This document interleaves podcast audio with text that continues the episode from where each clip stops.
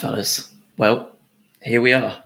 Uh, we've got uh, Luke Fortier in the chat. Uh, before the stream has even gone live, uh, absolutely looking for violence out there uh, after the Potter out brigade from last year. So, uh, shout out to you, Luke, for being early uh, for the for the absolute violence seeking that you're you're throwing out there. Uh, but welcome everyone to episode 179 of Together BHA. Uh, game week one almost over, barring one game to go. We're recording in between the Albion game and Manchester City against West Ham. Mahrez is not in the team. I've been absolutely scammed in Fantasy Premier League, but everything is looking very bright indeed, fellas. Uh, Adam, Craig, how are we doing? Pretty good after that, huh? Uh, yeah, well, we'll get into the into the weeds a little bit more, but I was fully expecting to have a sort of nice, solid, disappointing Sunday um, after the events of the last you know few days and the state of the squad and the expectations and videos of Erik Ten Hag's regimented training sessions. Uh, and here we are. The opposite has occurred. How are you, Craig? Good. Yeah. I mean, it's hard hard not to be. Um, I think, like we said, we tweeted out just before the game as well. It kind of felt like a free hit. So uh, I went in with very low expectations and come out a very very happy man.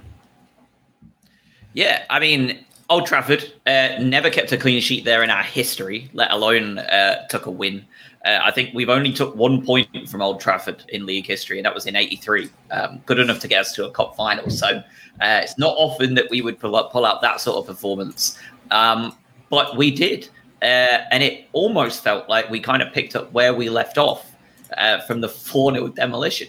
Um, except Manchester United were there with a brand new manager, uh, loads and loads of optimism.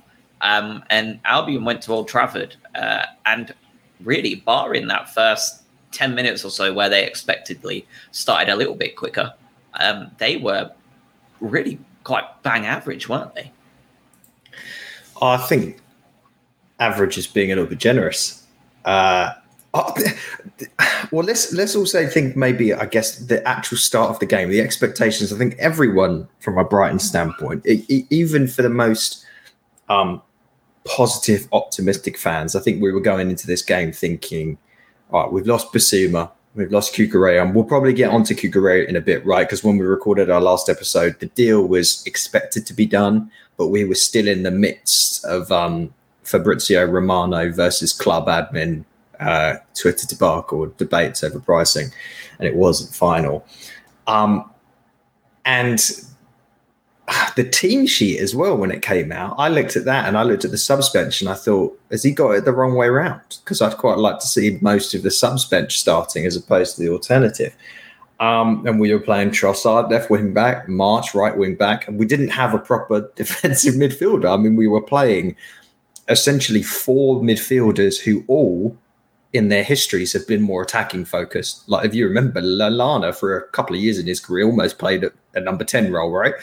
Um, and between what we know Pascal Gross does and, and, and what we know Caicedo likes to do, which is get forward, despite what he showed today, um, yeah, it looked like a weird team. And for the first five minutes, those doubts were proven fairly correct. It didn't look nice. Man United looked awful at the back. We looked like we forgot how to mark and, and what what it looks like to actually defend in a football game. And you kind of thought to yourself, this could go badly. And then it didn't yeah, it looked messy. I think you, said in the chat as well. It was just the first sort of affair was very nervy, very just a little bit all over the place. They obviously started with a little bit of enthusiasm, given it's technically a new manager bounce and, and all that jazz. The first game of the season, you know, we started slow. I mean, we've heard that before. Um, but as the game sort of grew into it, and once we got control a little bit, not possession wise, but just creating the chances. Um, after that sort of 10 minute mark, we became that comfortable sort of team that we know and love. And like you said, it's a surprise given everything that's gone down, the outgoings for this season as well. Um, so, and then when we started to create chances, um, yeah, that, that Man U backline looks like last season. So uh, so yeah, it's it was weird at, at first, but once we sort of started taking control, it was it was pretty good, and eventually that that thing came. Yeah, all, all the talk this offseason has been about Chelsea not having a out and out striker. Uh, but today, Christian Eriksen lined up at top for Manchester United. Um, that went about as expected. Uh, they were just about as toothless as it can get. Um, Rashford looked you know a little bit more lively than than he'd been in the past. Uh, but that Brighton side was exactly the same one that we lined up uh, outside of Espanyol, uh, just with the exception of Mwepu off and Lallana on. Um, looked like a bold move, like you said. That lineup looked uh, like an interesting one. Really, I mean, no changes from last season, really, barring minus our two best players and, and in comes Lallana, uh, known to not stay fit at all, uh, and more of a kind of starring role for for Caicedo, who's who's also been, you know, worth noting. I think that's his ninth Premier League game, um, and we'll we'll obviously get onto the players a little bit more uh, shortly. But that was Caicedo's ninth or tenth Premier League game, um, and I think I said it to you all, but I think we've identified our next uh, massive sale uh, well in advance of whenever it actually happens. He continues to be outstanding. And yeah, he, he's. I have a feeling he's going to be our new version of when we said last season the man of the match is either Cucurella or Bissouma. I've got a feeling this season is going to either be Trossard or Caicedo, um, which is nice that we can backfill that with a, a couple more talented players. And I, I think um, people are going to be falling asleep of me repeating this again, but it wasn't that long ago where he was you know, playing for the team rooted to the bottom of the Belgian league, and we brought him back after the, the dysfunction at that team. And I think they had a game stop with fan intervention and essentially rioting. Just shows you what you can, you know, that players' talent is is beyond sometimes what is represented by the team he's playing for, which brings us nicely, really, onto Man United's entire team.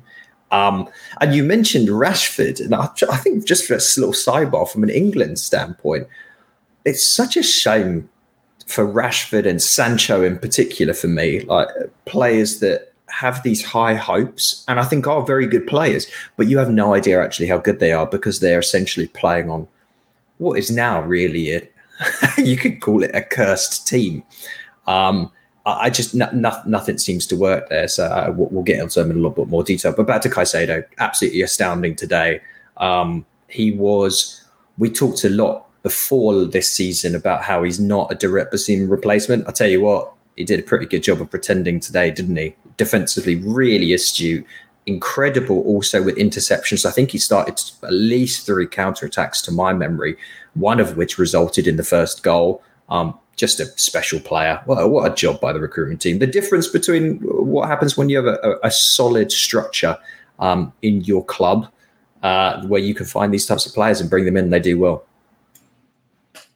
This, yeah, I mean, it's a joy to watch, isn't it? I think I agree with you that it, he's likely to be the default for man of the match unless someone pulls something out of the bag, the mercurial Trossard here and there. But yeah, it's it's so good to watch, and especially sort of him in the middle. I think another one calling out before we go into the goals. I think just Welbeck holding up the line today was so good. Just um, I know he was onside, but was called offside for one of the touches in the first half. But I mean, we saw pictures of how stacked he is, like a Geodude before before preseason. So you know, just the size of the guy, he's been able to run that line very well today. Um, I mean, Granted, he's not coming up against the best defense in the world. I think we saw that, but um, running it single handedly, especially in that second half as well, that was a really good shift been put in by him as well. So that, that hasn't gone unnoticed. But yeah, really, really good all around. Uh, extra points for a Gen One Pokemon call out there, Craig. Uh, yeah, that's a yeah, very, really a, strong. That's a very very niche market, but uh, we'll we'll see. Uh, oh, I don't know. I don't know. Pokemon's got its fans. Um, so let's talk Brighton and the overarching kind of tactics and and, and stats today. Uh, we lined up with the three at the back as expected, pretty much the same formation as I said uh, as Espanyol. Um, and when I read these, the, the, kind of the basic big boy stats out uh, for those listening and, and, everybody else, right? Bear in mind we were ahead uh, for 40 minutes of that game at Old Trafford. Um, so you've got to bear in mind that this was a second half where they were pouring it on us pretty much up until the goal. Um, and then, uh, you know, we'll get to that. But I thought Albion played incredibly well to take control and calm it down a little bit after mm-hmm. that. But uh, they had head to head, they had 17 shots to our 15 and one shot more on target than us. This is a team that were chasing the game at halftime. 62% possession, uh, which was not the case at halftime when it was obviously a lot closer. Uh, we were, you know, that was just because we scored in the kind of the half hour point. Um, we weren't so good on pass success rate. They were much better than us. Uh, but again, we were kind of playing that counter attacking football, uh, out dribbled him, out tackled him. Uh, and we just we just looked like a team that were very comfortable in their own skin, uh, despite the losses we've made. Um, and talking tactically, uh, I don't have uh, everyone's heat maps up there together. I'm working on it right now, but the the biggest difference for me when I'm watching this team now is the amount of players. And we saw this throughout, um, and I'm just seeing the heat map here, and it's actually backing up my my my words so I can speak a bit more confidently.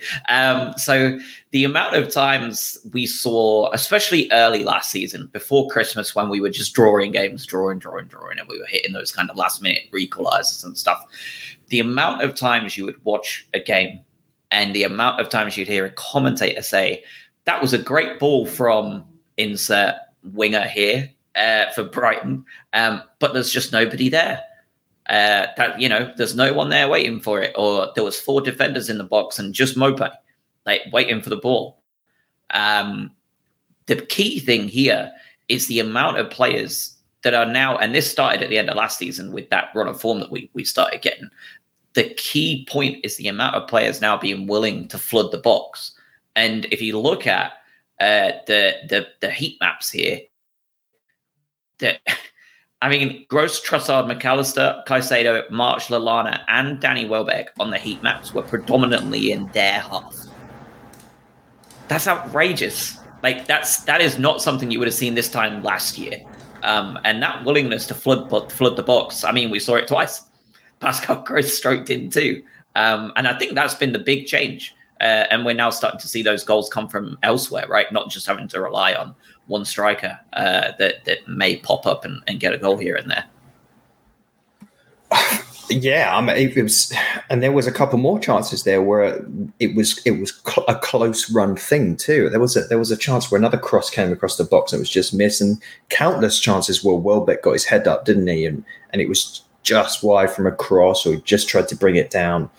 Um, what was interesting is for the first half, it felt like McAllister was our deepest sort of central midfielder for the most part. I know Caicedo dropped in and out, but McAllister was the one anchoring a little bit more, which is fairly unusual. And again, when you don't have an out and out defensive midfielder, you kind of have to make do with what you have.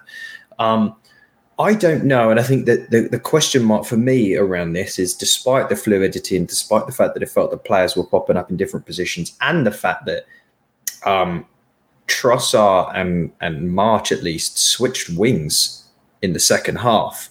Um, when Ronaldo came on, uh, Trossard went to the right hand side and March went to the left hand side. Um, you just basically had everyone interchange all these different spots. Um, it's against Man U, though. That's the problem. And with Eriksen essentially playing as a false nine, you didn't need to have everyone sit really deep in that first half. So I don't know how representative the quality and the things that we did in the first half is going to match against t- a team that plays an out and out striker up front or two up top, because you just can't do that against someone that is is actually threatening the goal. Man United were no threat for the first half at all because of that setup that they had. So I wonder what Potter said 10 minutes before the game with that lineup and basically said, everyone, by the way, they're not going to be able to do a damn thing with Eriksen up top everyone go forward. Mac, you sit in front of the defense. Moises, you swing back and forth, and you kind of you play a little bit box to box. Everyone else, do what you want. Yeah, I mean, it was a feeling out process, wasn't it? Especially in the first ten minutes or so, where you're sort of okay. So a new team with new players and a new manager. Like, how are they going to come out? I'm sure the groundwork was done, but how how are we going to do that? Um, and once we once we saw that and was able to sort of counteract that, there was a very high press from them, and you you realize, okay, like Trossard and March are going to be the main outlets here, where we try and go round them as opposed to through the middle, um, and we we tried and it, it worked. I think you, you saw that with the goal as well. Um, like you said, Caicedo with the, the tackle in the middle, Trossard really out wide, um, and then Welbeck with a great run. And as Josh just said, you've got three people in the box right there and just just waiting for it. So um, very cool finish. Obviously, what we expect from Gross. Um, it, there was no celebration whatsoever because he does it so often against Manchester United. It's just um, expected at this point. But um, really well taken. And then then you start thinking about okay, what about the backlash here? You know, the inevitable cliche of conceding as soon as you score. Um, but we've rarely seen that in the last 12 months where we, we score and we just continue to take that control and it just keeps on that that pressure stays on and that's credit to the team and that's credit to to Graham Potter as well and being able to keep them focused even after a, even after a goal and then it leads on to the second yeah, and different styles of goals for the most part, just in terms of the way that they, they came about. But fundamentally, it was the same type of process really that created the goals. It was someone picked it out from, and, and in the second case, it was Trossard pulled off a ridiculous back heel from essentially our own what corner flag for the most part, wasn't much. it? Yeah. Um, and just sort of back heeled it out Caicedo again was heavily involved. Got the ball out to March, I think, and then the, and then the cross came in. And again, as you would expect, our classic fox in the box number nine, Pascal Gross, was, was there again and still at home. Um, there was an interesting, a fun tweet from Rich Rich Jolly uh, about Pascal Gross has, scored against Manchester United teams managed by Jose Mourinho, Ole Solskjaer, Ralf Rangnick, and Erik Ten Hag. Just to sort of um, summarize how how how potentially bleak that situation has been at Manchester United and, and, and, how actually solid over a decent period of time Gross has been for us. And it wasn't too long ago, was it? Let's talk about Pascal Gross for a moment. Even just last season, well, let's face it, I think collectively the fan base was had, had run its course a bit with Pascal Gross during that patch of games where one of the patch of games where we didn't do too mm. well for a while and everyone was sort of saying it might be his time. It might be time for him to move on and, and at the end of the season. And since that bad run of games, Pascal Gross has arguably been one of our best players, if not the best player on the team. Yeah, I think what was it from March onwards of this year? Just crazy form, and it helps where he's playing in a position that he's used to and can make the most damage. Um, you know, we, we've seen him play in some positions that just don't suit him. Like he's a very versatile player, but that's a blessing and a burden. Um, so having him in that position and be able to create, I mean, you set pieces alone for the last five years or so uh, are enough. Um, I, th- I, think another, forgive me if this is wrong, but I think it's six goals out of 19 have come against Man United. So that's like nearly a third of his goals coming against one team. Um, just loves it. So, um, yeah, it, an amazing signing. Obviously, it continues to prove his value. I mean, when you think back to three million pounds, it's it's a joke, to be fair. Um, so, Ridiculous. Yeah. yeah, more of those. I mean, again, testament to the uh, the absurdity that our, our transfer group pulls off time and time again. And, and, again, towards the end of the show, I'm sure we'll talk about some expectations around what that looks like because I don't think this team that you saw today, from a squad standpoint, is the one that we're going to go through to the rest of the season with. I'd be absolutely shocked because um, while it's incredible today, um, you know, there's some there's some depth questions there. Josh has moved around his house to get a little bit bit of a different backdrop, but we've uh, we've been waxing lyrical about Pascal Gross. I want to talk about the refs quickly because there's been some comments in the chat as well today mm-hmm. because mm-hmm. it wouldn't be a a Brighton season or really a Premier League season if we didn't start to talk shit about the refs immediately. The good thing here, obviously, is the fact they didn't cost us today, and we overcame what I think is probably fair to say a, a slew of fairly questionable decisions. Um, there was a challenge early on, McTominay on Caicedo, and when Caicedo went down, that dread filled me. I don't know about you. I just thought, yeah. oh, he's going to be out for six months. Uh, and thankfully, it was just a, it was it was studs up into the shin. I've seen refs give a red card for that, um, and I was surprised that there wasn't a little bit more chat there. And the other one I suppose to talk about that Jamie brought up too was for me there was a penalty, and I think it was was it a shove from Martinez or Mag- it was Mhm. Martinez who was Yeah. already on a yellow, um, where his hand came up, he pushed him over, and even if Welbeck was looking for it, it still felt like a penalty to me. Um, and that's without us even talking about the handball. But any thoughts on those two decisions?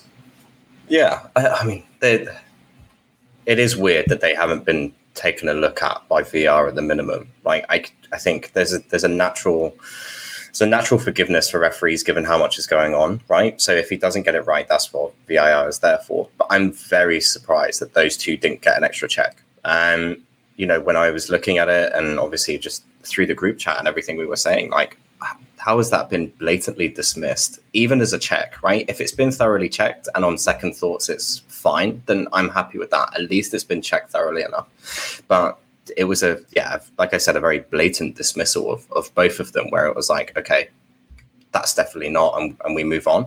Um, interesting, especially at the start of every season, as to oh, we're going to tweak VAR this year, or we're- going to we're going to upheaval this this year. Um, it they're setting a precedent now with game week one that this stuff is going to fly. In which case, you can expect that throughout the season. I think where we get annoyed is the inconsistency around the calls. So it, if this is going to be the bar, as long as it's consistent, I'm okay with it to an extent. But we know it's not going to be consistent, and that's where the whole top six bias theory does come from, and, and we talk about that a lot. But at start of the season, it's always very strange because you don't know where that level of refereeing is going to be just yet. Kind of you to say Man United are top six side, but anyway, yeah, I'll take your point. I, Old, I'm, a, Old, I'm, a Trafford, stats, I'm a stats man. Old, Old Trafford is also an incredibly difficult place to gauge refereeing performances too, right? Because they're no- notoriously scamps. Um, but that that first challenge, I, I have seen Reds given a lot, and I suspect, and I know it's bad to say, but I suspect if it was a season-ending injury, he probably would have been off. Um. Shouldn't really change the fact that it was a terrible challenge, um, and you know it's it's one that McTominay seems to make every other week um, and get away with. So He's a bad player, isn't he? He's quite a bad Yeah. player. objectively poor. he's just he's just Yeah. not a good player. Um, it's it's weird too. Uh, there was this um, there was a central defensive midfielder. Um, I think he was like 24, 25 this summer that went for quite considered a cut price. Um, and pretty much every team in the top six and outside of Europe had looked at him in the last like 18 months or so, barring Manchester United. Uh-huh. Um, I wonder who which this is, is. weird. Yeah, because Manchester United are the most in need, and yet Bissouma went to Spurs instead. Very, very, very strange to me that that wasn't even considered. Yeah, well, the difference between Spurs' transfer policy under under Conte and the and the chap they hired from Juventus, who was fairly highly regarded, and then Manchester United sort of consortium of Gary Neville, Rio Ferdinand, and Erik Ten Hag, sort of former colleagues. Um, just a slight, slight different. Who'd have thought that bringing in a five foot nine defender and Christian Eriksen hasn't necessarily changed their fortunes immediately? But um, but the, the penalty one it was interesting because the, the cliched aspect of game of two halves came into play, right? First half, incredible for us. I think we all went in on cloud nine, but knowing that a very different Man United uh, focus uh, would, would would come out in the second half, a different display, and it did. That first five ten minutes of that game was was was was pretty rough for us. There was lots of balls coming in. There was a cross to Rashford at the back post from Eriksen that was dangerous. Ronaldo um, interestingly, we got a nice sort of um, shot of Ronaldo's topless torso for about 45 seconds while the game was going on. The, the, a ball was flying across through, a counter attack was happening, and we were just staring at Cristiano Ronaldo's chest. Um, but that, that's where that penalty decision came into play, or lack of decision. And if you score a third there, the game's over because the Man United heads drop. They've then conceded seven in the trot on the trot against Brighton, and they go, "Oh, we're done here. That's it." Um, instead, it could have been a very different game, and we didn't help ourselves after that decision because, I mean, how long was it after that? Ten minutes, after fifteen minutes after that decision was our um, some of the most bizarre corner defending I think I've seen in a while. A goal that rolled down Diogo Dalot's arm and then off of Alexis McAllister after Sanchez punched the air. Uh, should we talk about that goal? I, I want to make sure Yeah. that I don't get hounded. It, it is it is a penalty for me, just for the record, just before I get slated when this goes out. It is The absolutely a Welbeck one. Yeah, yeah, yeah, yeah. and you're you're you're spot on. That changes the game, and I think we go and win that comfortably. But instead, we see some very suspicious defending from a corner. I, th- I think if it's at the other end, right, and we've seen it, if it's at the other end, that's given. Absolutely no doubt about it. That if Ronaldo goes down to that challenge from Dunk, that's a pen every day of the week. Oh yeah. Um, but at 2 0 down, opening day of the season, new manager, uh, new can do attitude, uh, you can't be giving Brighton a th- possible third goal and a Pascal Gross hat trick, no less. Um, not at all. Oh yeah. Tierney would be uh, lynched on the way out in the on the in the tunnel if it dared do that. Um, and, and it almost then, as you said, we almost paid for it because those corners um, didn't defend them great, did we? uh, my first my first assumption that it was going to be a foul on Sanchez because you see it constantly. Um, yeah. but it, it wasn't. And after that, it was just an absolute disgrace of a goalmouth scramble. Um, and after that, it felt like it was going to go one way and one way only a little bit. Um, but that's where you have to turn around and say, holy shit, like major credit to Potter and the team for calming themselves down and calming the game down and essentially just taking the entire sting out of it. Because after that, they looked well up for it. Uh, and Brighton were just like, nah, just cancelled them out, which was really impressive, uh, given that we've lost two of our best players and both of them defensive minded. We we should talk about Sanchez briefly there too, because um, despite the, um, oh, it was a howler, wasn't it? Let's face it. Uh, prior to that, almost what, a couple minutes or less prior to that, um, there was a counter attack, wasn't there, where Ronaldo beat.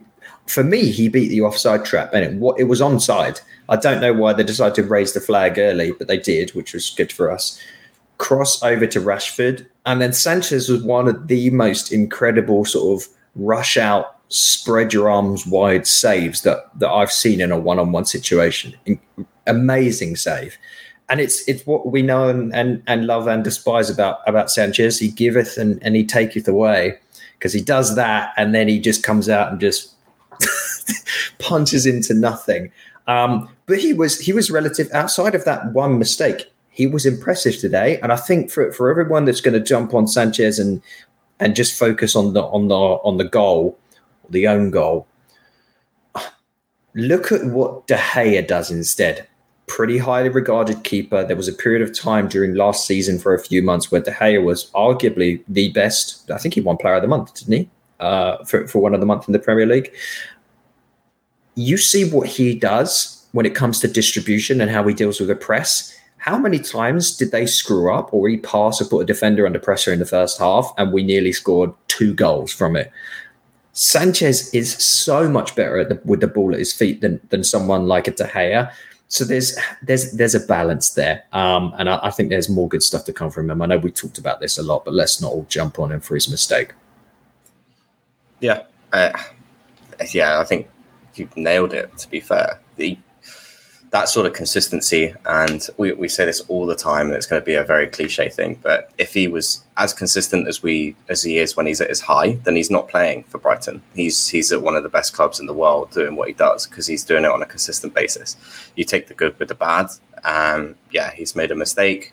Potential for for Dalot just being a little bit too much on him, but you know we've seen them given. But again, it, it is what it is. But yeah, a bit of a bit of a shocker. But like you said, that that save of, uh, of Rashford as well, that would have been overturned as onside because I think I think it was onside. So it was very Yeah. it was very important Yep. that he saved that. A couple of amazing balls he played out to the wings and to Welbeck in particular too, especially because for the second half, Welbeck was defended by Martinez one on one, uh, and he he won most of those headers because it'd be pretty bad if he didn't. It, it, it's the very definition of keeping your arm strong, isn't it? Like when you're when you're spreading yourself wide, like that save was outrageous. Yeah. There's there's a lot of goalkeepers in the Prem that are good goalkeepers that it would have probably gone in anyway because it would have bounced on, like off the arm and in. Uh, but Sanchez was just so strong in the challenge that it was nothing. Um, unbelievable save. Uh, I don't think he could quite believe that it was saved himself. Uh, either Rashford or, or, Sanchez both looked surprised at the outcome. Um, but like you said, yeah. I think it was onside as well for sure. Um, and then not long after that, uh, the subs started coming on, um, and that was really like that really took the sting out of the game. I think at that point, uh, the Lamptey and Mwepu on Trossard and Lallana off. Um, Lallana's hamstrings begging for mercy at one point. It felt like in that first half, and yet he he saw it out and he didn't go off injured, um, which is a huge win for us, honestly, because I thought he played pretty well. Um, on, Lamptey on, uh, looked good today. I thought Lamptey did a really good job of being asked to do exactly what he was asked to do. He looked like he's got a little bit of that burst of pace back, um, especially over short term. Obviously, not sure over the longer longer stints like he used to be. Um, but I thought he looked really good today, uh, and him and Gross on that right hand side essentially just ruined the game. They played spoiler, I thought, for against United for that last kind of ten minutes, and at that point, uh, it it felt like it was just as likely to end three one as as it was ending two two, which is a huge testament to the fact that we came back after going a goal. Well, we didn't go a goal down. We went let conceded one, and, and we looked a lot more comfortable after the fact, which is odd. Yeah, there was a couple of bits there where and Mwepu was I thought Mwepu was good when he came on. I understand why he didn't start, but it, he controlled the ball well. There was some really nice triangles of possession at certain points. One of them ended in a sort of relatively audacious attempt from from McAllister from outside the box. Um, but some really nice controlled uh, possession of the ball there from him. But there was one where I think he just needed to go around one defender, and there was a chance for a third there if he crossed the ball in. It was good, and Lamptey showed some some. I thought we saw the sort of weird danger to the five substitutions rule from a Man U perspective because they brought on to what Elanga and then two guys that if you'd have asked me if they were real people, I wouldn't have been able to tell you. Um, one of them was one of their new signings, Adam. Mal- Malacia, Malacia. Yeah, sounds great. Um, but and then it, what, what the one guy comes on and has to defend against Lamptey and just hacks him down immediately. Like that's what you don't want. You don't put a young player in the position where you have Speedy Gonzalez running at him in the 92nd minute in your own corner, like of, of, of your of the pitch, and expect him to make the right decision. You need a wise head on shoulder uh, that was a weird one for me, and they lost their entire balance from from their team. Whereas Potter was a little bit more structured and processed with the way that the subs came in. It was, as you said, Lamptey came on, Mwepu came on. He still kept that body, and later we had Colwill swapped out from the left back, and Undav came on for about 15 seconds and gave away a foul. When Ten Hag did what he did, it just destroyed what they had. And I didn't feel worried at the end of the game like I normally do because as soon as those subs were made, it was like, okay, you're done. Yeah, I think I, I agree with both of you. It was very strange to bring on a what was a triple substitution on the 89th minute. That's just, just odd to me that you think they're going to make an impact within the next four or five minutes. And you need to give them time to actually get their get their heads on and go for the game. But yeah, very weird, very weird decision. Um, I mean, to uh, you can only play what's in front of you, I guess. So um, you know, just feel like it made it easier for us. And like you said, Gross and Lamptey kept it in that in that bottom right corner for a good five six minutes just to see the game out. Um, very well done, obviously, and yeah, credit to the team and the manager as well because. Like I, I was saying before, just, just don't let those heads drop. You know, when we go one nil up, the pressure stays on, and when we do concede, the heads stay level and we we concentrate. There's there's very little given away there in in their mentality. So very good to see. Obviously, it stank of desperation to me that last that bunch yeah. of subs at the end. Um, yeah. And when from a psychological perspective, if you're a Brighton team watching that happen, you're there's at least some of the players on that pitch are feeling the same way. Um, and yeah, when you when you watch the same when you watch that structured approach of all right, we're just going to sub on a centre half uh, for whoever it is that came off for. Um, who was it that Colwill came, Colwill came for Solly March. Um, Yeah. Like, cool, we'll just swap him out. No problem at all. Shortly after, I think it was the same time, wasn't it, that, that he came on um, while they're throwing on three players. Uh, and it just it just felt like a desperate move. Um, and for a team that should have been in the ascendancy and pushing for an equalizer, like you said, it just just just destroyed the entire um, anything they had going on, which is great for us. Um, I did enjoy that he hacked down Lamptey. Uh, that that was the Malacia fella, the new signing that they made. He hacked him down, then immediately had to go and mark Lewis Dunk, that Yeah. looked, that looked literally about one foot and a half taller than him. Um, and then Pascal Gross drilled it along the ground. Why? Uh, and also, there was a there was a man directly to Gross's left to him, uh, where he could have just Right. smashed the ball and had a shot on goal. It was one of the worst free kicks I think I've seen in quite a while. Yeah, Could have just played it in the corner. Really. Only thing he did Um, wrong all day, Pascal Gross. So we'll give we'll to let him off. You know, We'll, we'll give him that one. Let's Uh, talk about Pascal Gross. Um, how how is it that the slowest man in the Premier League is able to make himself open at the back post two times in a row Old Trafford? like how like is he almost like deceptively slow? Like are the are the defenders working like too quickly for him? Like Yeah, the Man United play in a place defenders are when he gets there, definitely yeah. working too quickly for him. No. There's a reason we talked about grace while you're getting your hamster back in the uh, internet wheel in your house. But like, Yes. there- there's, i- i- it's amazing how Craig wrote the stat about how many goals he's scored and how many have come against Man United. And I think he's just a smart footballer, isn't he? And we've seen how many strikers have we seen in the past who don't have the pace, the fluidity to to, to necessarily just carve out a defense but they'll time their runs to a level where they're just they just get in the right spot at the right time and that's just what he does doesn't he he's such a versatile player. And, and again that we mentioned before the fact that he's come from what was essentially on his way out of the club middle of last season to, to really become our arguably our best performing player has been nothing short of incredible. Um, so long long may his his, his form reign. Absolutely.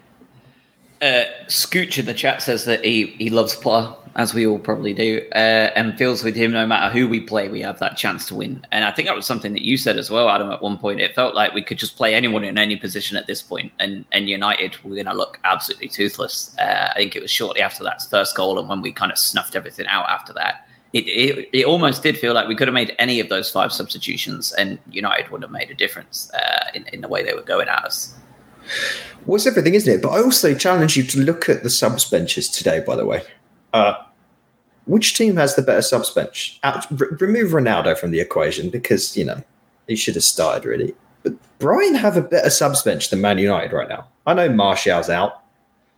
Um, but I'd rather bring on nearly every one of the Brighton subs over the, the subs that Man United were able to bring on. Think about that and that's more to the point of that is not it's not it's it's the whole running of the club and Potter. But yeah, I think you- could probably still give Potter this Man U squad. I guarantee this would be a completely different result. Um, who knows? But I, it's we now get back to the question. I know we're jumping the gun a bit because this the first game of the season doesn't prove a lot. I also kind of want to ask you guys and the people listening, how good are we? Because I don't know how much this game actually tells us. By the way. Um, but how how long do we keep Potter from if this does continue? If he if he sees this team, if we don't make any big splash signings, if he sees this team to a top ten finish, he's got a Champions League job lined up for him whenever he wants it. my my eye is firmly on Qatar. Honestly, um, we crash out in that group stage, which I don't think we're likely to do. But if we crash out in that group stage to the US and Wales, Southgate will be a goner, definitely gone. Um, and there surely only has to be one name on that list at that point that that they're looking at. If we continue in the form before that kind of Sean Dyche, right? Yes, uh, with Graham Potter a close second. Um, but I, I think, I, I mean, they're not going to go for Howe, right? He's just signed a new deal at Newcastle. Um, Which surprised me. they- me too. Uh, but if they want to keep a, an English manager in charge, they're going to be able to beat our wage budget by 100 million miles. And what an opportunity that would be for him. Um, you know, I can't imagine he'd turn it down. It would be the end of the season, uh, but I think he'd be gone. Um, and at that point, you know what happens there. Uh, but like you said, it's it's hard to gauge, isn't it, against United at Old Trafford um, because it's just it's so unheard of that we'd even get a result. Um, that you're like the red flags are flying. It's like okay, how bad are this team? How good was that? Like what's what does it look like? Um, I think the Amex and Newcastle will be a much better barometer um, because they're a well coached team now, uh, and they are inevitably going to be one of those teams that are going to be challenging for that top 10 minimum. And if we want to continue in the in the vein of form from last season, they're a really good benchmark to see where we are. Um, if we're if we're comfortably beaten by them next weekend, you're like, okay, Man United are in big trouble. First of all, holy shit! Are they this uh, year's Everton? If that's the case. and then second of all, okay, like that. There's there's the there's the weakness, right? That we sold our two best defensive players, and and now Newcastle are, are leagues ahead of us. Um, but it's hard to tell, isn't it? Um, we just we're not going to know until this time next week, especially with again, it will put the Amex under the test as well after the last two years of just general dross that's, that the home fans have been served.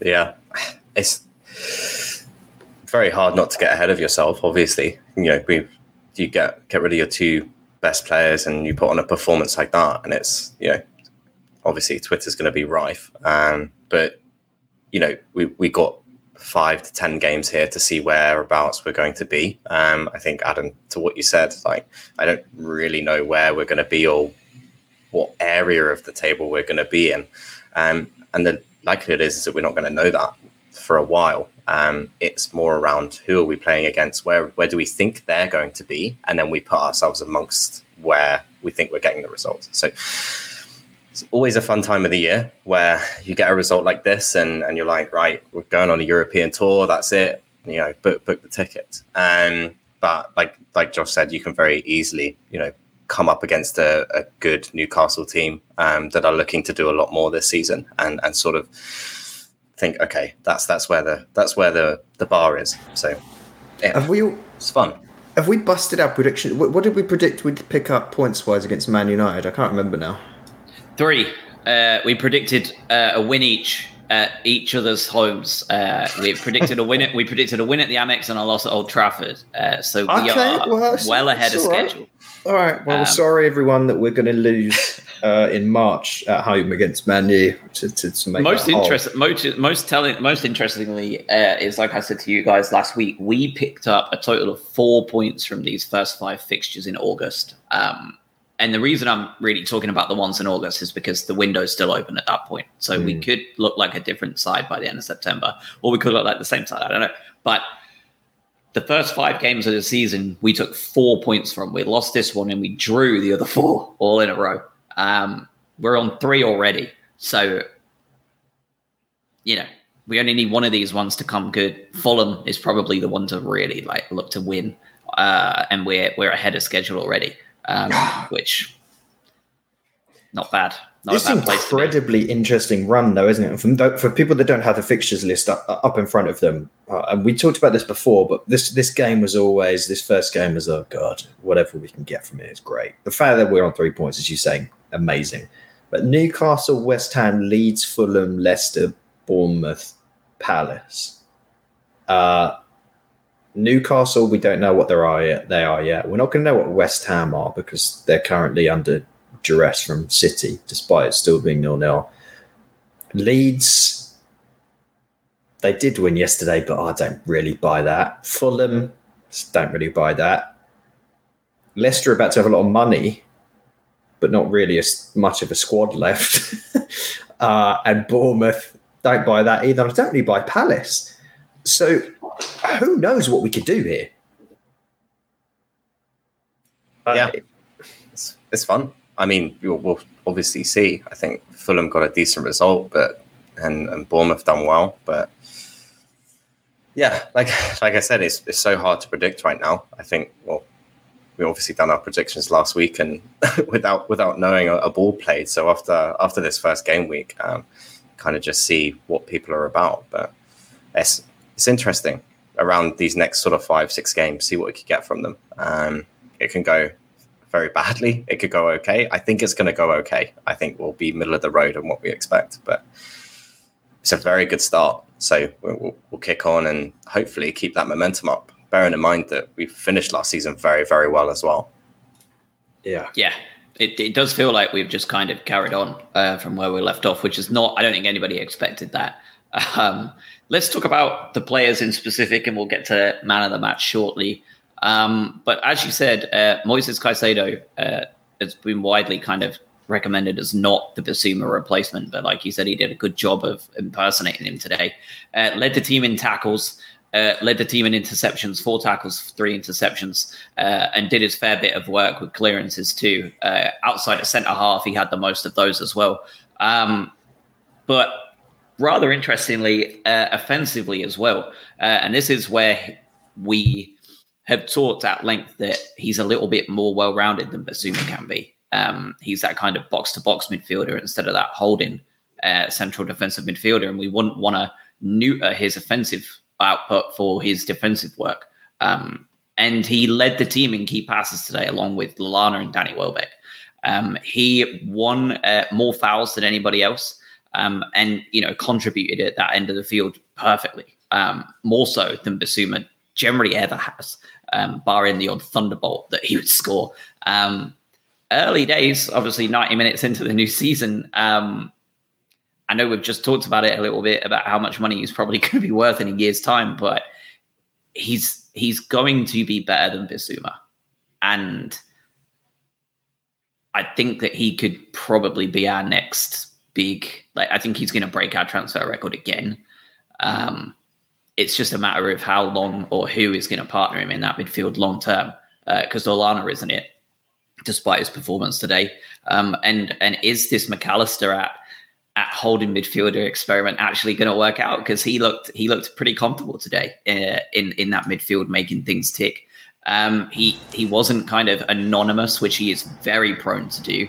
Um, you know, he he had plenty of touches of the ball, uh, scored a goal. Um, you know, what more what more can you offer him? Uh, oh God, I'm. So, I, I, I'll get on to Caicedo. I still, I'm still not buying Alexis. Uh, a couple of passes as well for me where he just tries to thread the needle a little bit too much in the shot where it was a bit audacious, and I'd rather he kept possession at the point we we're at in the game. Um, but Caicedo for, for for a 20 year old who has played a total of what seven games for Brighton prior to this one, seven, eight. Uh, yeah, I, unbelievable. And I'm I'm excited to see how how South American contingent really flourish. I want to see Sarmiento playing regularly in this team. I want to see Enciso in this team. Um, speaking of, why was Enciso not in this team? Wasn't even on the bench. What happened there? Do we know? Because I've heard nothing. When right. you look at that bench, who are you replacing though? Genuinely, look at look at that bench. I I don't see it unless you are unless Maupay is definitely going. Mm. He's the only he's the only one I would be swapping him for, and if he's not going, then you can't at this present time swap those two uh, for for his morale's sake at bare minimum. Um, Potter being the people manager he is, I don't think. It, I mean, he's just dyed his hair pink for crying out loud. You can't let, let him drop after that. well, you're right, but if he can't make the subs bench, loan him out. And, and it seems like they've been relatively insistent that, that he has a shot at playing for the team. Um, so whether he's just waiting for an injury, the inevitable injury to happen in the team, or yes, there's more players coming out uh, or we're going to send someone else on loan or whatnot. Uh, that's a penalty for Man City. Sorry, watching at the same time. Um, so uh, yeah, I, I don't. But, but, like I say, if, if, if, we can't if we can't get him on the subs bench, send get him get him first team football somewhere in Europe. It does seem like Neal is very much on the on the trade block for the American leaguers. Uh, it sounds like he's very much out there. Um, I know that Italian side, Sal- Salatina, Salernitana, or whatever their name was. Frankfurt uh, Brewery FC, yeah. By the way, terrible football knowledge. I'd never even heard of them before they came in for Maupay. And they're, they're a Serie A side. Like, shocking. I felt bad. Uh, but they're, they're still very keen and confident in getting the deal done, according to the Italian press. Um, so, and apparently there's there's been a couple of Premier League and multiple Championship clubs all like highly interested in him. Um, and and I think it was Craig who mentioned it at the end of the game uh, on the on the chat that we have. It, and I agree with him. I think it was very telling that Undav was the man who came on uh, yeah. and not an experienced Premier League player in Maupay. Um, I think it was a very telling substitution and shows exactly where he is in the hierarchy. Um, and if that's the case, he leaves and Enciso takes that spot immediately. That's a that's an instant. That's you know exactly where he's going on that suspension. He will make it at that point. Um, Clark not yeah. being on there was a surprise. Yes, another one, isn't it? Uh, yeah, because because Clark was the one who was being subbed on more often than Van Hecke, uh, and Van Hecke make the bench, uh, and Clark didn't. So, and what else does Clark need to do? Let's face it, because he was good. He's been good on loan. Like, yeah, what, what every time he's gone. Every time he's gone year um, left on his contract, so he's going to be done after this. So it's it has to be a loan to with it with a a, a, a must buy clause if you're going to loan him out. If not, you're just wasting everyone's time. Yeah, I think it's again two two very telling bits with Undav coming on instead of Maupay and Van Hecke being on there instead of Clark. I think yeah, if you wanted Enciso in there, it has to be Maupay or one of Sarmiento or Mitoma, doesn't it? Really for for like to like. So just not enough room. He's also 18 years old, bless him. So you know, let's let's bed him in slowly, shall we? Hey, we threw Caicedo in. Let's just, I don't care, throw them all in. Let's get all the, you, the, the, you don't win anything with kids. It's gone now. Throw them all uh, Man of the match for you all. Um, Craig, you can start. Uh, who have you got as man of the match? Opening game of the season. Uh, and I'm going to keep a little tally this year so we can see um, end of season stats. We'll see who yes, who won the most man of the match awards. Yep. Yeah. Uh, as I think we we say Caicedo always gets it, but and I think I'm going to give it to Gross today, just to being right place at the right time. Very good on the ball. Saw the game out with Lamptey on the right hand side. It's very hard to dismiss Gross in, in his role today. So he's always good against Man United. He did it again. Three million pounds. What a signing. Mine's Gross. I like that call. There's there's three players in contention for me, including who you picked. Um, and let's also not forget about. I, I, think the whole team did a really good job. Our defense kept them quiet too. Let's not forget about Webster and Dunk. Uh, for me uh, with with Welbeck a, a, fairly close second. Welbeck was outstanding today. Yeah, really, really was. I'm not going to give it to him though, purely because of how bad Man United's defense is. I think I would look pretty good up front against Man U. that is that is brutal. Poor Danny Welbeck, man. Uh, just like not even giving it because of how shit Manchester United are. Uh, you know I love Danny, but it's uh, yeah, it's you got you're only as good as your opposition, and they're not good. uh, I, for me, it is Danny Welbeck. Um, I thought he was just unbelievable today. Uh, would I have rather seen Undav start? Yes, um, which shows exactly why I'm not paid any money in in Potter is. Um, but Welbeck played unbelievably well at the end of last season, and and his his role that he's now in was integral to integral to us flooding the box, as I was talking about earlier. Like him stretching that line gives us an opportunity to flood the box with confidence, and he did it all day today. Um, he had, you know, he created more chances than anyone else. Uh, he he completed more dribbles than anyone else. I love the fact that he went up against uh, Martinez for most of the game. Uh, he won the second most amount of tackles in the team, um, and every single one of them was pressing from the front. All credit to to to Maupay for what he does, but he doesn't have that explosive burst that scares the shit out of defenders like Welbeck did today in the press, um, and it showed because he was he was incredibly effective. Um, I thought he was just unbelievable, um, and he was the the key reason that that Gross got to stroke in two goals for me. Um, so for me, it's him. Um, plus, he may not. You know, he's inevitably going to break himself at some point. So I may as well give him one when he's outstanding, as opposed to when he can't play anymore. When yeah, when he's outstanding versus can't stand. Um, yeah, I, he was he was so good, wasn't he? There's same with Lallana for me in the sense that just you just roll them out while the wheels are on until they break, keep them going. And this is going to be Lallana's last season. Uh, Welbeck just signed a one year extension, didn't he? Um, unless I'm very much mistaken. So you probably would assume this will be his last one as well. unless he's incredible. Um, yeah, use them where you can. They're, they're, they're, Lallana was also very good t- today. Yeah, it's easy to go through the whole team, I think, today and think, yeah, everyone did a, a good job. Um, yeah, really impressive.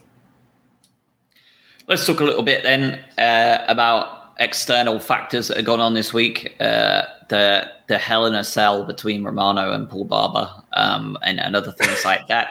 Um, it's interesting, isn't it, that Romano is very confident um, of the move to City. Photoshopped Cucurella in the shirt, said it was done. He only ever wants City um, which was an absolute lie, by the way, because Cucurella himself said that he's dreamt of playing for Chelsea since a boy, uh, and he would never lie. Um, so that was fact. Uh, so Romano was wrong on that one, um, and the fee was totally wrong. Uh, Colwill was not a permanent transfer, as noted. Um, it's just a bit embarrassing at this point. Um, just just say that the move's done and that's it. Move on. But 62 million pounds. He is now the most expensive fullback in the world. Um, didn't look like he'd missed a beat. Annoying, annoyingly at Chelsea did it yesterday. He looked good for that 10, 15 minutes he was on.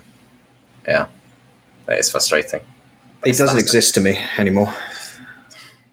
As that is that is a lot of money for someone with I, I, know, and we know how good he is, obviously, but for one season in the Premier League, 24 years old, like 62 million pounds, that's that's insane.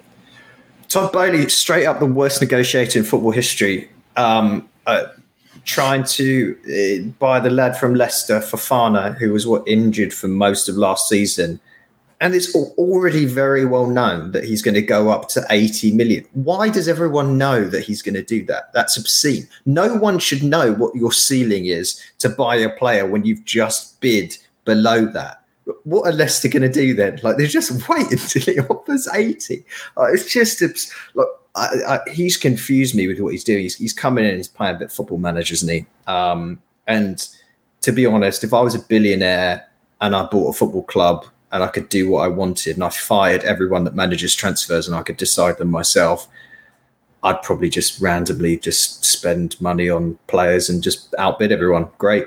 Uh, but it's we're the good recipients of this in, in this instance because no matter how much we loved Cucurella, he's not worth 62 million to pretty much I can't imagine any other club apart from from from Chelsea. And we know he wasn't worth that much to Man City that's the power of what we got out of the contract that was negotiated with Cucurella. No pressure to sell at all. It was like, if you want him, make us an offer we can't refuse. And Todd Boehly made us an offer we can't refuse.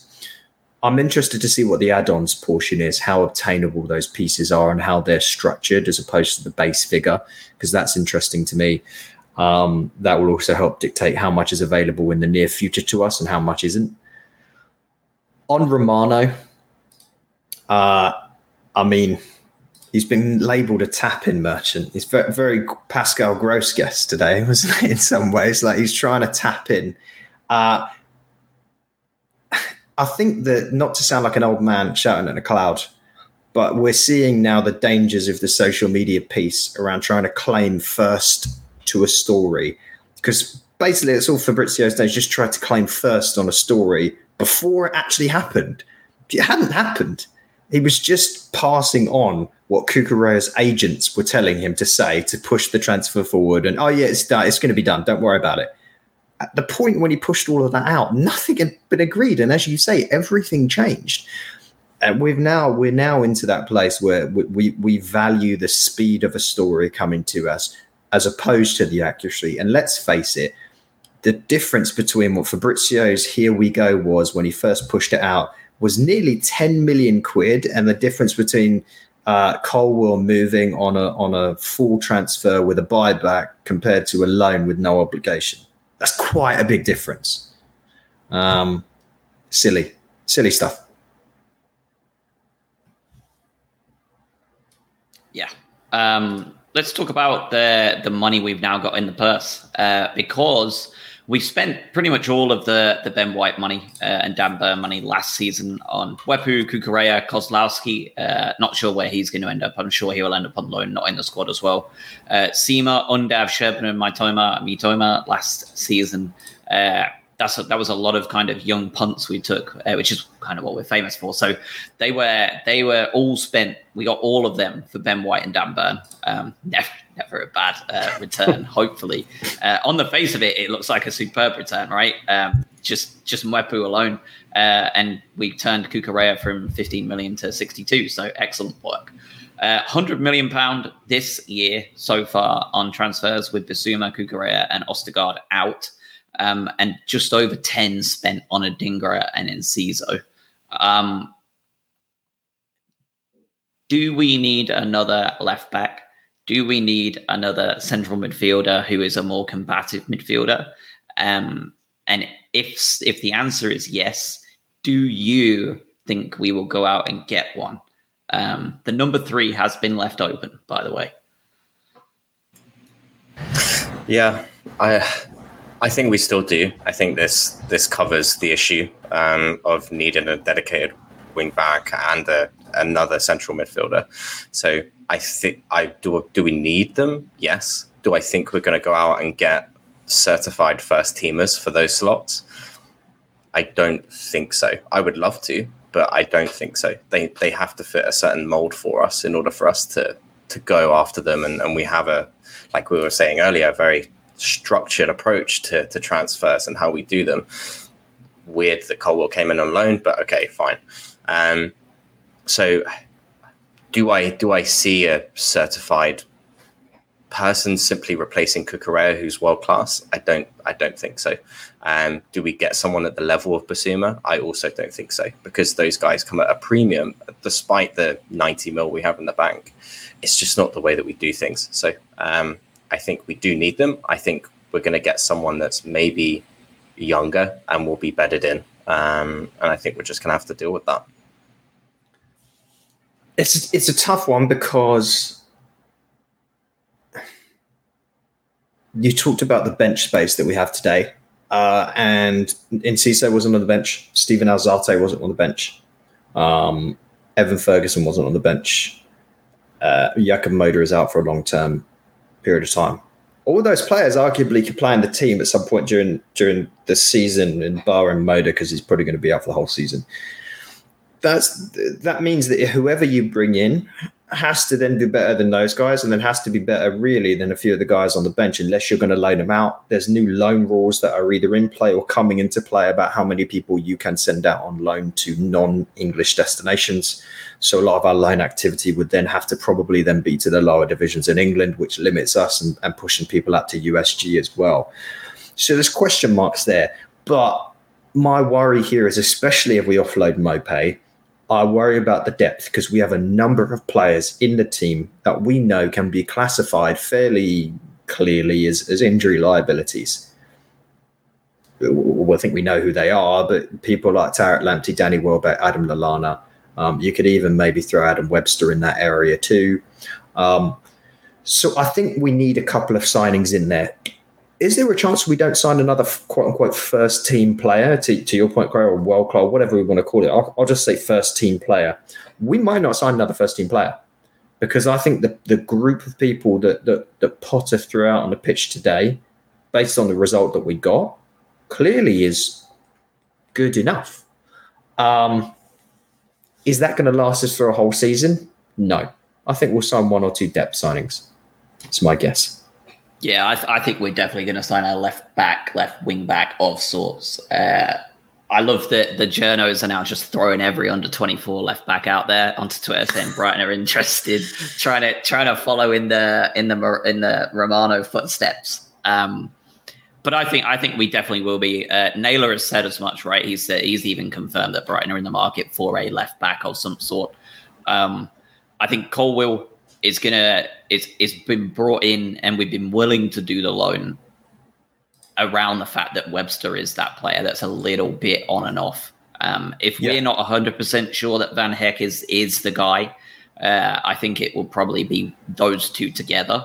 Um, and then Colwill can go back, and Van Hecke will be then ready. after kind of a part of a Premier League season experience. Um, is my guess. I'm not. I'm really. I really am not convinced they're gonna. They're not gonna sign another depth signing for midfield, which I, I think we need. Uh, we've seen it with with um, with Tariq Lamptey. He got injured and he's not the same player. Uh, Izquierdo literally basically may as well have retired after that injury. Um, and and Modus has been brutal and suffered a setback, which is always Mm-hmm. horrific. Um, we we have no idea if that player will ever make a, a Brighton appearance again, um, and if he does, if he's an effective midfielder anymore. Um, we just don't know. He could be, but I mean, there's a laundry list of players, even in 2021 and 2022, in the days where an ACL is, is repaired in four and five months, where those players do not come back the same. Um, and like you say, Lallana is hurt all the time. Um, and we've got a bunch of players in there that are just a bit dodgy. Um, so I, I would like us to sign one. Um, again, it doesn't need to be first team signing for me um, because Bissouma wasn't a first team signing. Uh, Caicedo wasn't a first team signing. Um, so many of these players that we've signed weren't, uh, who are now star players for us, weren't first team signings. None of them were. Robert Sanchez, certainly not a first team signing at 15 Yeah. years old when we brought him in. Welbeck was not intended to be our first team signing, and look at the way he's playing now, finding the form of his frigging life at 31 years old. Um, yeah, I, I would. I think we need to make two or three depth signings, and I'm perfectly happy if we see each of them make 12 appearances this season. But that's how we. And people keep talking on and on. This is the model. You've got to trust the club. Like we do trust the club, but the conveyor belt is getting slightly more empty at that end, uh, as opposed to what it was two seasons ago, where you had this list of players that were clearly the next in. Um, you sell Caicedo now uh, at the end of the season, and as it stands, there is no replacement. There is. So no, that's that's where that's where it worries me a little bit. That's like the model works if you have a con- constant conveyor belt of people coming in, and up top, you sell Maupay for uh, freaking fifteen million or whatever it is that's being rumored around. That's an absolute joke. Like I can't believe we'd get that much money for him. Um, but you've got a list of players now. You've got your your Undavs, you've got Welbeck, you've got Enciso now up there. You've got a group of players that are anywhere from experienced heads to really young. That if one of them pay, and you've, I've not even mentioned Zeqiri, um, and and as PS says in the chat, Florin Andone got given a squad number this week. What's that all about? Like he's clearly not going to hang around. You would think. Uh, I think he's probably going to do what Locadia did and burn out his contract. But there's a lot of players up there um, that will have opportunities. That midfield, there's there's nothing in there of a combative nature once you get rid of Caicedo. Um, and the stats show it today. Um, he was he was integral defensively. Yeah, and we've already we did, we haven't talked about Duffy has, has went out to Fulham. Obviously, played for Fulham for a few minutes uh, uh, yesterday. Um, the left back bit's interesting. I agree with you on the midfielder bit. The left back's interesting because I don't know if, if Chelsea would have given up Colwill on a loan um, with nothing else. So really, purely a development process for them, without a, some form of guarantee that he plays a good chunk of games for Brighton. So part of me wonders whether they've been told he will be playing in a left back position whenever we play four at the back, um, or he will be getting a good chunk of games in one of the centre back roles when, when we play three at the back. Um, meaning that it gives us the ability to you know throw Veltman out right back and it pushes Solly March to left wing back or, or whatnot. Given that, we might not bring another body in there um, because I think he is the body. He's the he's the band aid. Because I know people were disappointed with just oh, it's just a loan.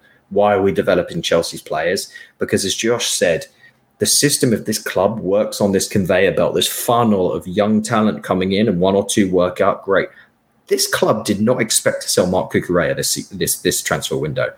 As in, if you asked them 12 months ago. Now, the planning of recruitment doesn't happen over the space of what we do in our heads of like, oh, we just sold Cucurella. Let's go and see what's out there. No, they've been planning for these positions and scouting for years. They didn't expect to sell Kukurea truly after a year at the club. So th- this is a band-aid solution. This is it. Let's let's get Colwill in. He can play there. If not, we'll play left wing back. We'll have March and Trossard play the role. Colwill can play left back. We'll figure it out next transfer window. that's probably where they're at. I wonder if we look at a name like a Harry Winks or something like that, someone out of favour in the Premier League that is looking for another club and can do a role in that central midfield area, can drop back a bit, isn't going to set the world on fire, but might do a job for us. Um, yeah, but I, I, I wouldn't be shocked if we don't sign a left back. I really wouldn't. No, I don't think so either. I, I think you're you're right as well. It's a very reactive process because I think, yeah, yeah, obviously spot on that we didn't think he was going to go after a year. So in, in that case, instead of our typical proactive nature in, in looking at this conveyor belt and building and flushing that talent coming through, um, yeah, it's a short term short term solution. Um, whilst we we find ourselves back on our feet, but like I, like I said to you guys last week as well, it's just we were searching so long for a left back and we get him for a combined 11 months maybe um, so it's sort of like uh, you know 45 million pounds aside um, you know it's good business of course it is but you know it, we've been longing for that position and have someone in that position that we that we can trust and, and bring so much to the team it's just uh, still annoying that we lost him after less than a year yeah uh, on to next week uh, top six clash between brighton and newcastle the Dan Derby. This is the Dan Derby. it, is, it is, yeah. Um, they had a good start to the season. Uh, Forest, disappointingly, don't look like much at all this season. Um, early days, but they didn't. They didn't look like they offered much at all. Um, I thought there'd be a bit more, just anything about them uh, under Cooper, who I thought is quite a good manager. Um, long old season, of course, very early days, uh, and they've got West Ham next week at home. So that first trip to the City Ground may well make you know see how much that makes a difference. Um, and then Everton away next after that. So who the, who the hell knows who Everton are going to be? Um, but Newcastle next, um, comfortable win uh, against Forest. Schär with an absolute thunderbolt, uh, yeah. and then Callum Wilson with the with the kind of classic, kind of very well taken striker's goal. Um, uh, obviously a team in the ascendancy, spent a shit ton of money. Um, I think they've spent about 180 million pounds since January. Um, what are we What are we thinking here? Are we going to roll out the same 11? Do you think that we go a little bit more? Uh, do you think? How long do you think it is until we start seeing some of these incredibly talented young bench players that we've brought in start getting stars, or do you think it's just a unchanged side because we just dicked Man United to one at Old Trafford? Well, I think it's a very it's going to be a very different proposition. Uh, there, there's absolutely no doubt in my mind that Welbeck started um, because of what we know that he could potentially do as in hold up play and what he could do against a five foot nine defender. Um, I really do think against a Dan Burn and a and a and a Schär and a Trippier and Targett and a much much more physical group of players that, that Newcastle have. Um, I think this it, it, warrants a different approach. I don't know if we'll necessarily change bodies up, but I think we'll see different reactions to, to, to what's going to happen. I also know that there's no way Newcastle are going to roll over the same way that Man United did in that first half. Nothing close to it. Um, this is the last season or two in my mind where I think we can reasonably, and I know this sounds relatively negative, reasonably consider Newcastle close opposition before re- the, the oil money starts getting truly thrown around. Um, so I'd like to see us get some real points out of Newcastle this year. I really would. Yeah, I think it'll be a good game. Um, we'll see. They spent a decent amount of money since since January, so uh, we'll we'll see how that goes. I think the likelihood of us keeping the same team is probably high for me. That we we don't rock the boat too much. Um, I think we see Mitoma come on towards the end of that game, and we sort of switch that up a little bit. But again, it depends on how the goes, game's going at the time. But I think we're going to keep relatively the same pattern. If it ain't broke, don't fix it. Slowly bed in these new signings so that they get used to mm-hmm. the Premier League and how this works. Um, and then I think six, seven games down the line, you start seeing your your Undavs and your Mitomas starting. Um, I think that's probably the gradual process that we're going to see. Yeah. Yep. I would agree with that. Yeah, it's it's a good point. I think I think Man City, uh, Newcastle are at the Man City point where they had Robinho and Joe in in their squad. Uh, they've clearly got some very talented players they've brought in, but I think they're going to have a fair share of duffers as well that are just not so good. Um, and I think they're at that phase, and I think Ashworth will get them out of the phase of you know, uh, sign one talented player for every three dosses, uh, and and they'll get to a phase where they're they're eventually in the same bracket as Manchester City, annoyingly.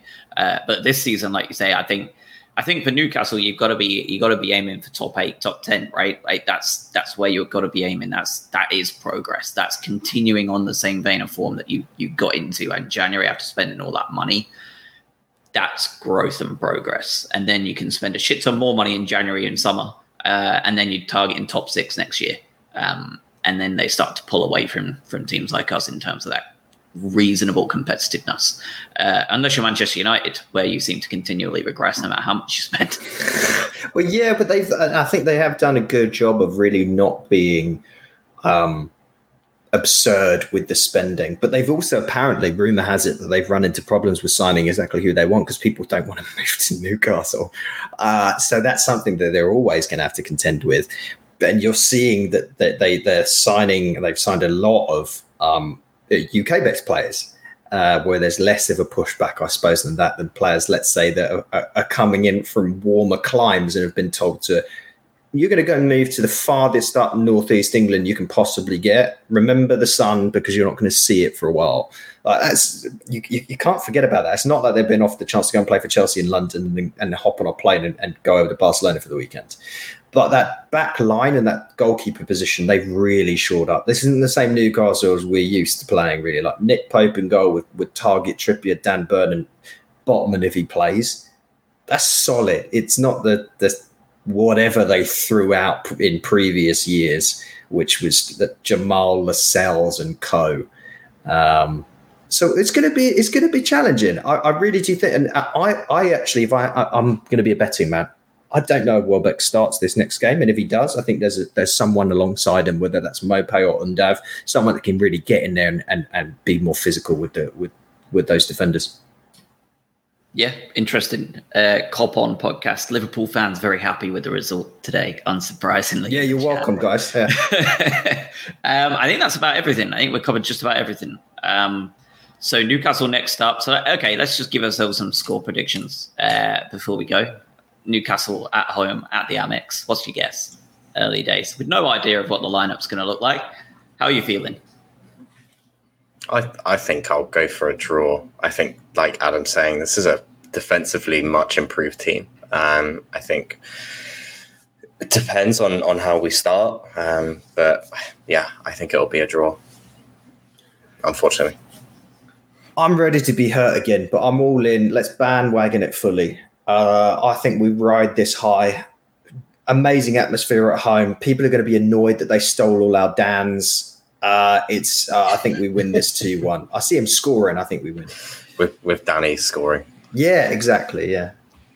I'm going for a draw as well. I think one one, um, and I would take that to be honest. That's a good result at home. Like we've not started off with a loss, uh, unlike some big teams uh, at home this this week. We've we'll come in and we'll get a draw.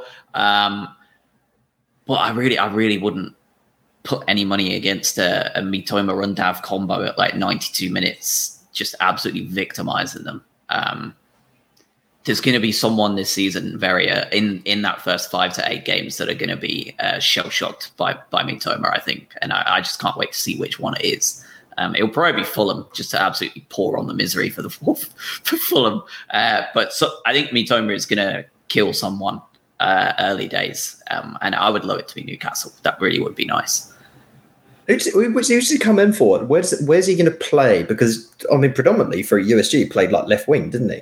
Which is Trossard territory. So I'm interested. That they're going to have to f- switch things up, aren't they? Yeah, I'm thinking as a sub, right? Early days, I think right that that'll be how he comes in in terms of mm. whoever he whoever he causes pain to. Early days, I feel like it would be that. Uh, but I mean, that front three, like Lallana, Welbeck, uh, and then March and Gross kind of alternated. Uh, it could well just be one of those two behind behind Welbeck. Yeah, uh, yeah you could yeah. well have Mitoma in there. Um, you know, the obvious drop is is Lallana when he eventually gets hurt. Who fills that role uh, in that kind of central attacking Roman midfielder?